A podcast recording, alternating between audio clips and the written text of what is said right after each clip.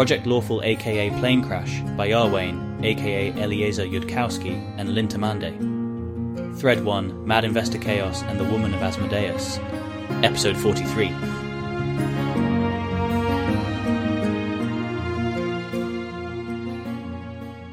Onward in the sequence.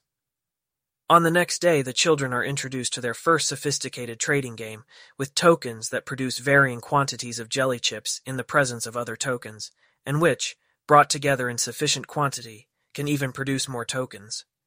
Despite everything the kids have learned, the game collapses quickly, and with an escalating level of shouting. What do you guess the kids do wrong? Tried to do central planning without a command structure? You know, I think that thought never occurred to a single one of us. To be fair, we weren't paying very much attention at that age to how the legislative or executive branches of governance were set up, but I guess we knew enough to elect a leader with some simple ranked voting system. It would have made sense to try that, not knowing any better solutions, but we didn't. What actually goes wrong is that children with rare tokens decide that rarity is the key determinant of fair cost. Children with tokens that directly produce a lot of jelly chips decide that direct jelly chip production should be the starting anchor on price, and children with tokens that can help produce more tokens think their tokens are way more valuable than anything else around. It is good to hear Dathilani children described doing normal things like rationalizing they're getting more stuff than other people. Now, this is a problem mainly of the kids not having full power in their forward reflectors. That's the part of the brain that implements wisdom, sort of. Obviously, it's more complicated than that. Adults could just notice that internal self-favoring influence and switch it off. When we get to the point of being able to run experiments like this in Cheliax, with eighteen intelligent seven-year-old kids who've otherwise had an optimized upbringing, I predict that tapping them all with an owl's wisdom and telling them to try to avoid self-favoring biased estimates will be enough to get trade restarted. But that just leaves the obvious question. A biased estimate of what? What defines the fair amount for each child to get, based on the tokens they hold, if we assume in-game that it's fair for them to start out holding those tokens? There's no object-level effort in this game, it's just about putting tokens down next to each other.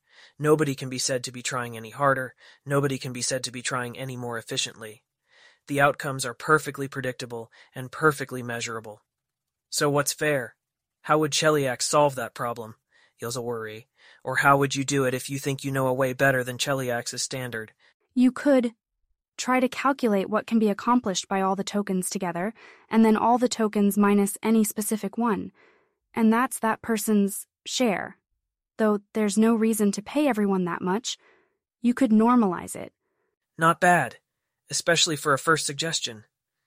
Now suppose I arrange matters such that every token's marginal contribution, defined exactly as you defined it, is zero. Each of twelve people gets a token. Any number of tokens from zero to ten will produce zero jelly chips. Any group of eleven or twelve tokens produces twelve jelly chips. What now? Uh, well, if you were a god, you could calculate the token's marginal value in all possible subsets of all of the tokens and do something with that. Which I mention only because sometimes apparently if gods can do it, Dathilan can too, Gregoria says. She's pretty sure once you've sold your soul, you can just say things like that. If all the tokens are identical like that, you probably just want to split evenly. I know that was just for the example, but it'd simplify the math you have to do in the version Gregoria just proposed, if you treat interchangeable tokens as having the same payout. That was a faster progression to the law-inspired answer than Keltham was expecting. Maybe something about the exact way Keltham asked the question managed to prompt that answer. Or maybe it really is the sort of thing where most arbitrary aliens will arrive at the same answer, which is a small piece of good news about the general cooperativity of reality. Yes, indeed. Sometimes you can take an ideal agent calculation whose naked specification is too large for even gods to compute, and either simplify it to an exact answer or get a good and fast approximation of it. Keltham whiteboards a sum over every possible permutation of twelve tokens, pausing to explain Dath-Ilani math symbols like all permutations and initial string up to first appearance of this symbol. For every possible order in which the tokens could be arranged, consider the marginal production that token adds, on the step it's added, zero, ten produces zero, eleven, twelve produces twelve. Then, divide that sum by the number of permutations. This sum has four hundred seventy-nine million, one thousand, six hundred terms, Keltham says. I've already finished adding them up. How are you doing on that? See, if he'd said that yesterday, no one would have bet against him being a sadist. The sum is also four hundred seventy-nine million, one thousand, and whatever it was, Asmodia says. People who aren't Keltham can tell that she's not saying it as triumphantly as she should be. To Keltham, she is liable to sound exactly like the same cheerful person as always. Hmm, and you got that by? Dividing four hundred seventy-nine million, which is what you said, by twelve, and then multiplying by twelve. If the others can't figure anything out from that, it's their own damn problem. That'd work if every term is one, but they just agreed it wasn't. But it averages out to one. But how would you prove that? No one voices any confusion because they're too chellish for that. Summary of what the fuck is up with Asmodia from whoever is mind-reading her, please. The poor dear really didn't want to go to hell. Tried praying to a non-specific good god to get her out of it in case Cheliax was lying about good gods not doing that, and had an accordingly unpleasant evening afterwards. If they'd known this group was going to be anything more than a welcoming gift for Keltham, they would have done better screening on her. Does Sevar want to pull the trigger on replacing Asmodia? There were over one-half responses to Keltham that could allow one of the girls to later reveal she's a shape-changed adult. She's considering it. It's more lying. And a thing Keltham will be mad about, even if she manages to bring him around on evil generally, someone directly ending up worse off if he ever does find out. Probably that doesn't matter because they're not going to be able to bring Keltham around anyway. On the other hand, you really, really don't want bitter children with nothing to lose around your highly sensitive research project. The thing she wants is to talk to Asmodia, but this isn't a non-heresy work situation at the Worldwound where sometimes someone just needs a drink, and the casual but almost generous observation that they aren't special, and that therefore there are people who've survived being like them. There's too much at stake to go off her gut. Do we have a replacement candidate? Give them that math problem and see if they get it right. Oh, Asmodia has plenty to lose now. She did sign away her soul, as wasteful as that was, and her hell can always get worse. They'll try the obvious replacement candidates on that math problem. That is a significant ask, though. Asmodia had the best scores in math, if not in wizardry generally, for this whole group. If Asmodia had graduated normally, she'd have been tracked for spell research and ritual support after her Worldwound tour, not security. Target replacing security operatives aren't usually tracked for mathematical talent. They're not usually replacing mathematicians. The result has to be that, Ioni states. Because everybody got the same kind of token. There are twelve jelly chips to divide, there are twelve tokens, and obviously everybody should get one jelly chip.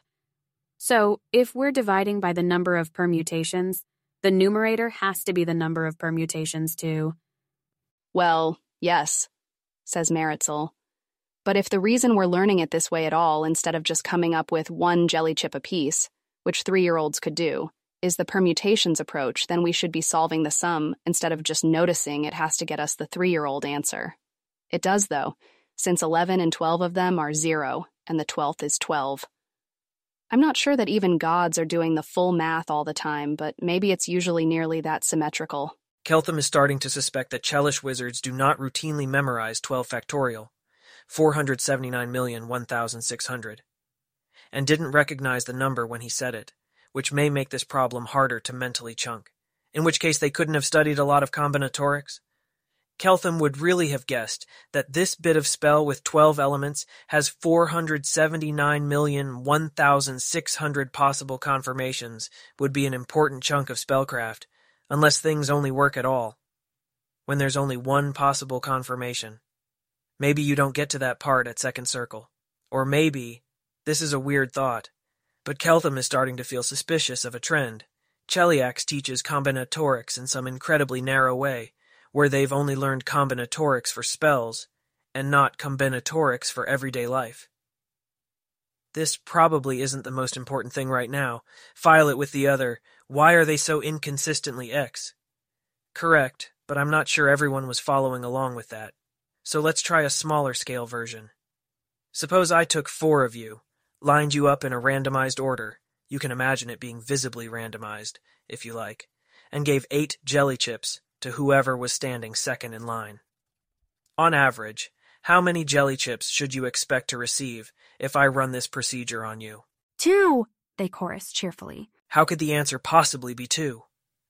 There's four times, three times, two times, one ways to pick the first person in the line from four people, the second person in the line from the three remaining people, the third person in the line from two remaining people, and one way to tack on the last person in the line. Four times, three times, two times, one is twenty-four. You get eight jelly chips at the end, if you get any at all. So the answer is going to be something divided by twenty-four different possibilities, maybe eight divided by twenty-four, or something like that. So the answer should be one-third, or something with thirds in it, anyways, because you're dividing by twenty-four, which has a factor of three in there. They stare at him warily. You're second in line a quarter of the time, says Tonya, so it's two. Probably Dathilan does this kind of thing because of it being illegal to light anyone on fire, so they have no other outlets.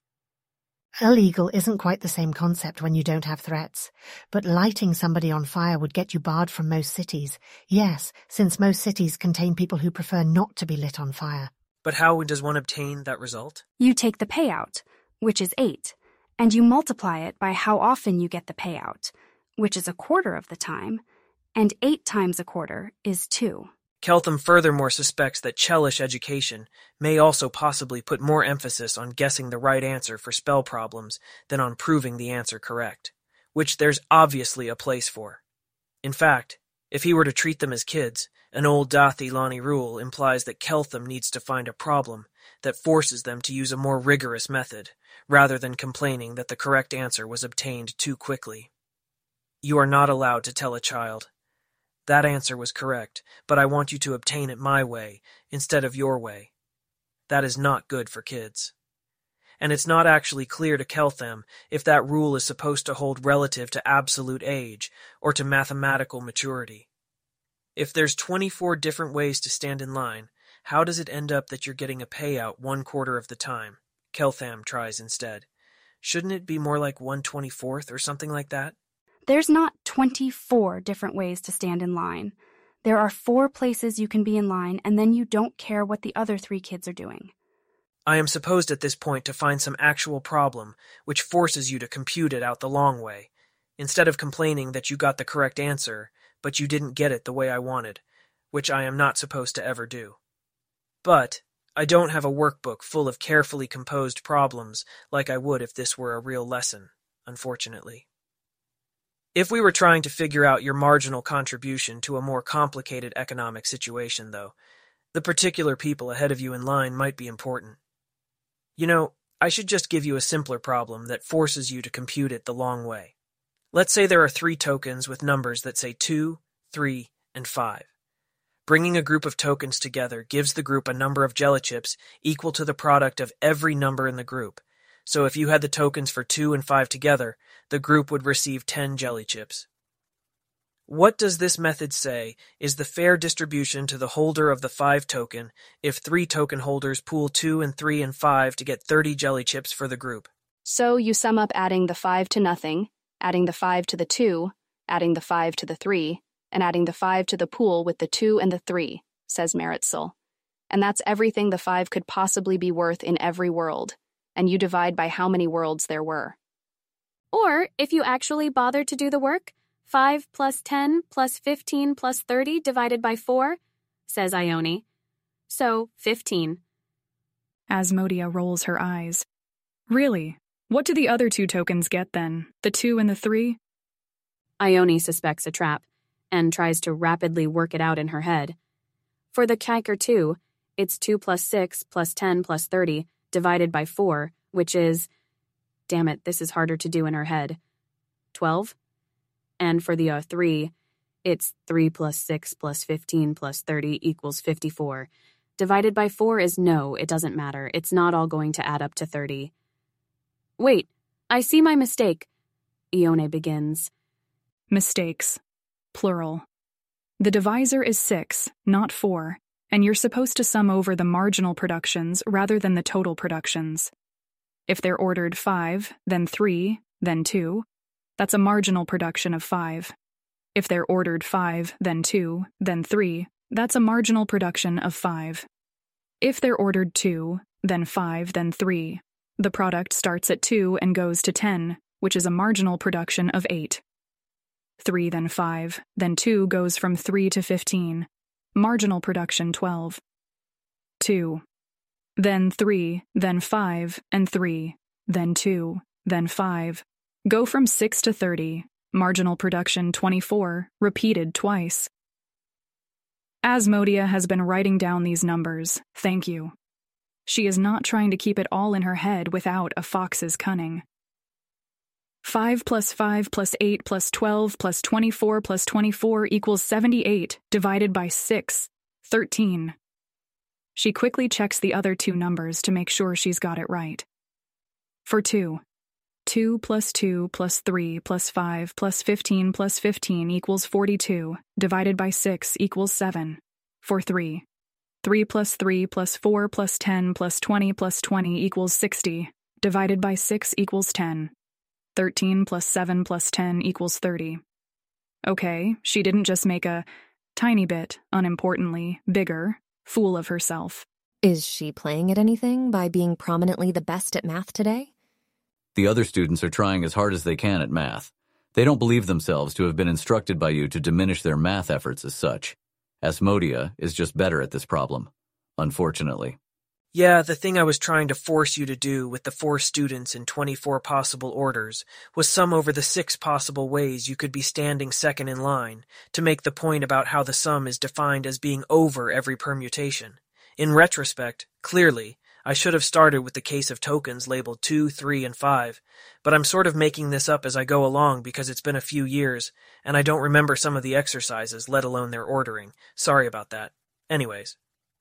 When you're trying to see if there's a way to do what ideal agents would do, or gods if you think gods are powerful enough to be ideal about that particular case, you want to distinguish the law that defines what the solution is, and any clever ways you come up with to compute the lawful solution faster.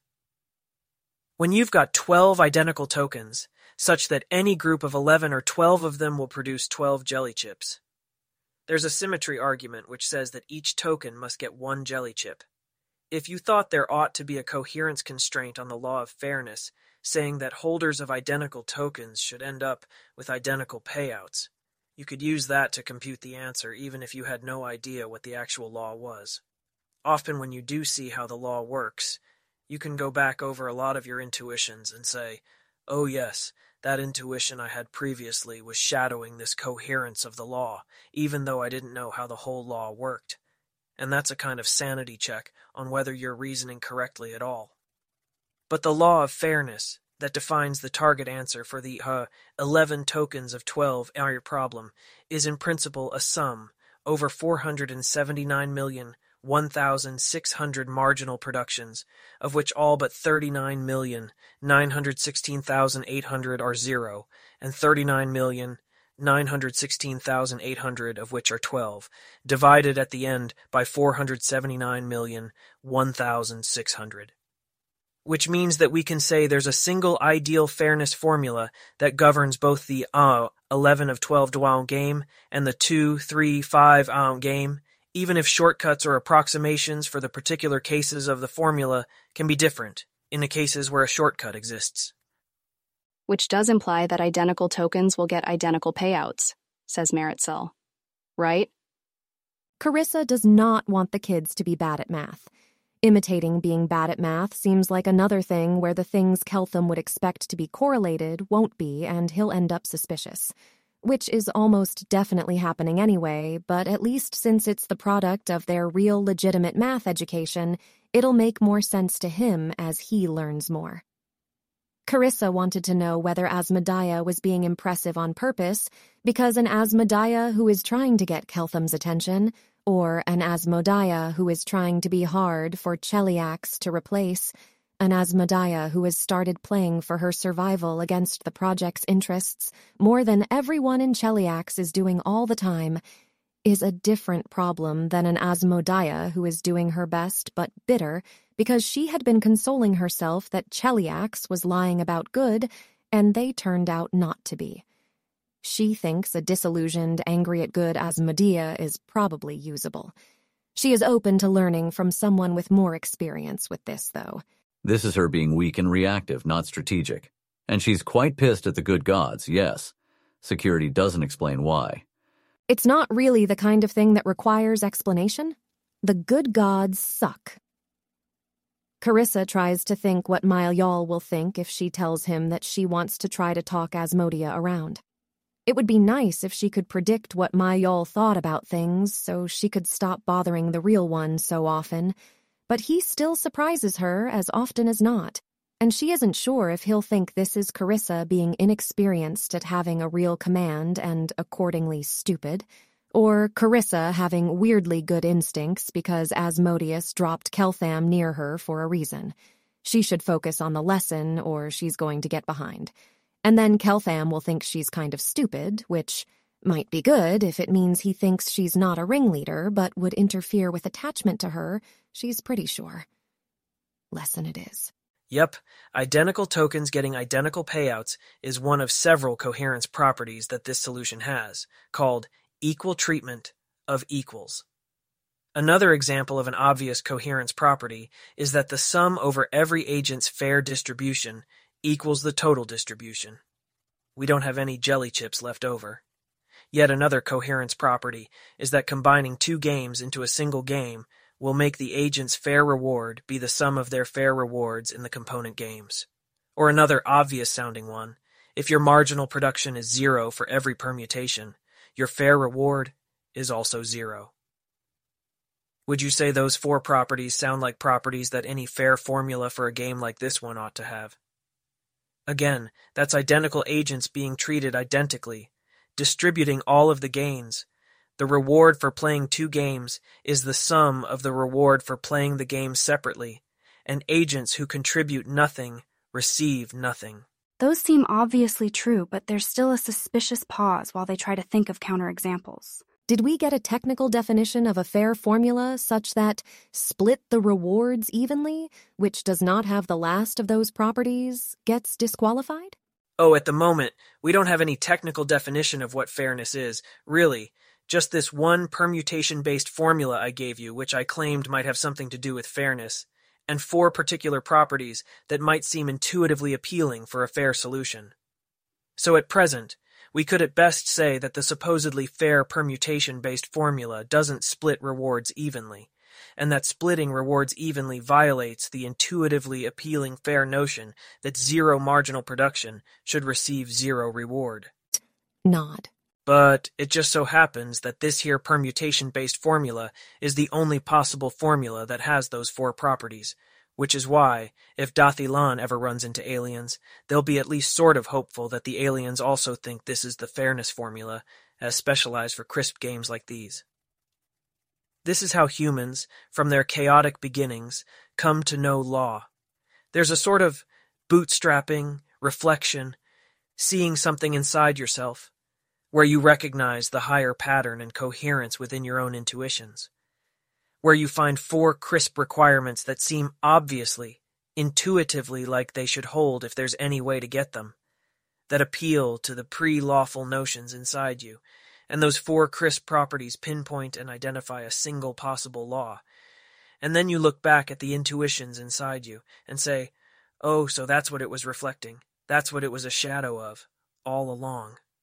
You didn't know that law when you first saw the ultimatum game, but you gave that law's answer of six. Six. Imagine having that, having the true law, and thinking you'd also better not hit the kids or they might decide it's not worth going to school. Chelish children will march through fire for that, and that's why Cheliax is going to win.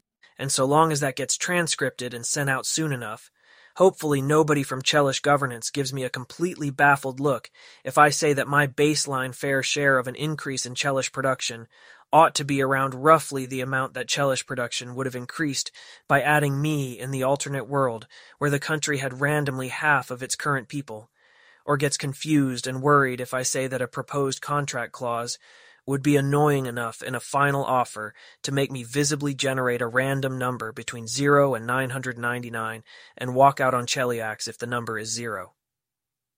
Now it's time for a break, or it would be in Dathilan anyways, and it so happens that I hailed from there.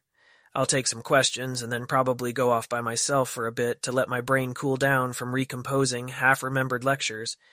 Metaphorically speaking, the brain doesn't actually overheat when you overthink, unless something is going very wrong inside. Dathilani best practices would provide you with a small snack and suggest that you stand up and walk around. Maybe a brief magic practice session after this, to break things up. Anybody who doesn't want to teach me magic, which doesn't need to include all of you, could take a longer break, that way. Any questions? I do have some snacks if we should all have snacks, Pilar says, taking a pouch of small Chelish sweets from her book bag, wearing a cheerful smile. She starts going around and distributing them to everyone, Keltham first. But is she going to give them to the mysterious slave? Yes, apparently. Keltham consumes his sweet. Not bad for this tech level. Thank you, Pilar. I'm going to go get my headband, Carissa says. Probably I'll come to magic lessons, but don't wait on me. I might want to reread all my math textbooks first or something. No questions? Keltham doesn't know whether that lecture was much less exciting for them than it was for him, or if there's a cultural difference that makes Chelish students ask a lot fewer questions than Dathilani would. Well, Keltham heads off to his bedroom. Broom follows. So great. Why did you say that you needed to destroy those papers before the universe noticed them? It was almost entirely a joke, but in the unlikely event it's not, then you wouldn't actually be helping by calling attention to... Apologies, Broom says, and immediately turns to go the other way. Okay, maybe that guy is some sort of keeper. Keltham goes to his bed, lies down, and closes his eyes for a quick rest. Meritzel does not eat Pilar's sweet on general principle, and goes back to her room to put away somewhere where she can check it later for being weird in some way. Security wouldn't let Pilar poison them, but it could totally be weird in some way. Anything you feel like reporting to security, says Rhodez Balaguer, who's leaning against the wall of a passage along the way. Pilar's being weird, Asmodia's being weird, there's a slave attending classes, I don't understand why Sevar's in charge. She holds up the sweet, not quite offering it to him. This is a very educational environment. Am I forgetting something? Oh, Pilar's being weird? How so? She got Sevar a cake, and offered everyone, including the slave who is attending classes, these. Neither of those things are heretical, but they're absolutely weird. Meritzel isn't feeling particularly afraid. It is possible she forgot something, in which case she'll rightly be in a lot of trouble. But she doesn't think she did, because she has a very good memory, and one always might get in trouble anyway. But there's no point being afraid of that. It'd be like being afraid of rain. One thing her mother always told her was that everyone is powerless, but only some people are scared. Oh, I see. Good on you for informing security about those anomalous, surprising events as soon as you reasonably could. When did those events happen, by the by? There is also no point in trying to defend yourself against the unreasonable implications of things people are saying, any more than you would argue with the clouds about whether they ought to bring rain. Pilar provided the cake at the start of the day, and the sweets at the conclusion of the lesson, about two minutes ago. The slave showed up at the start of lesson, with Keltham's knowledge, and Sevar's, I think. Asmodia's been weird, uh, more subtly than that, but it was most noticeable in the last half hour of the lecture. Take off your left shoe. It seems unlikely that security wants them all running off to report at the start of lunch on things that security already saw, which makes it correspondingly more likely that security's just in a bad mood. But there's no point in being afraid either way. Though the second possibility does suggest more options. She keeps her eyes on him while she lifts her leg to remove her shoe. I don't suppose security's allowed to explain things to us. Rhodez Balaguer breaks her little toe, not in a particularly unfriendly way. This is a mission for big girls, he informs her. You are not adequately prepared for it. You were intended as a welcoming gift for Keltham. Somehow you've ended up with a great deal more responsibility than that. This will require rapid retraining. Pilar is now an oracle of Caden Kalean. That's the chaotic good god of drunkenness, if you're too loyal to know. It happened moments before Pilar could sign her soul contract. Mind reading shows that Pilar didn't want that at all, and that her request to be maledicted if she needs to be executed was completely sincere. This matches up with earlier records of Pilar's thoughts being read, and is not currently thought to be an oracular power for evading having her mind read. Orders are to consider her an Asmodian in good standing, for now. Her giving cake to Sevar was a manifestation of her oracular curse, as was her distribution of sweets. You failed to report the former event for the entire length of the morning. Had security not known about this matter already, and had the security officer present also failed to take explicit note of the anomaly as every one of you did, your failure to note Pilar's unusual behavior and report it to anyone would have meant ignoring signs of a catastrophic underlying problem. You can have that toe healed at the end of the day, or earlier if Keltham suddenly wants to sleep with you for some reason.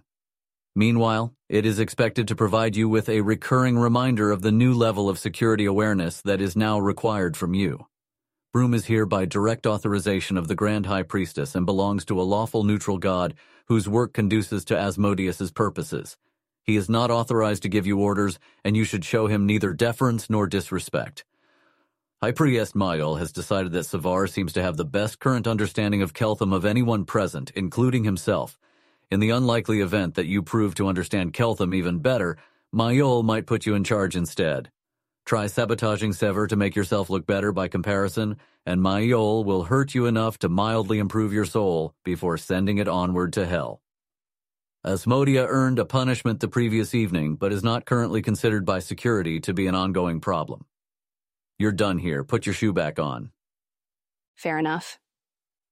Thank you, she says sincerely, and puts her shoe back on, and determinedly walks without a limp down the hallway, though it takes a great deal of effort.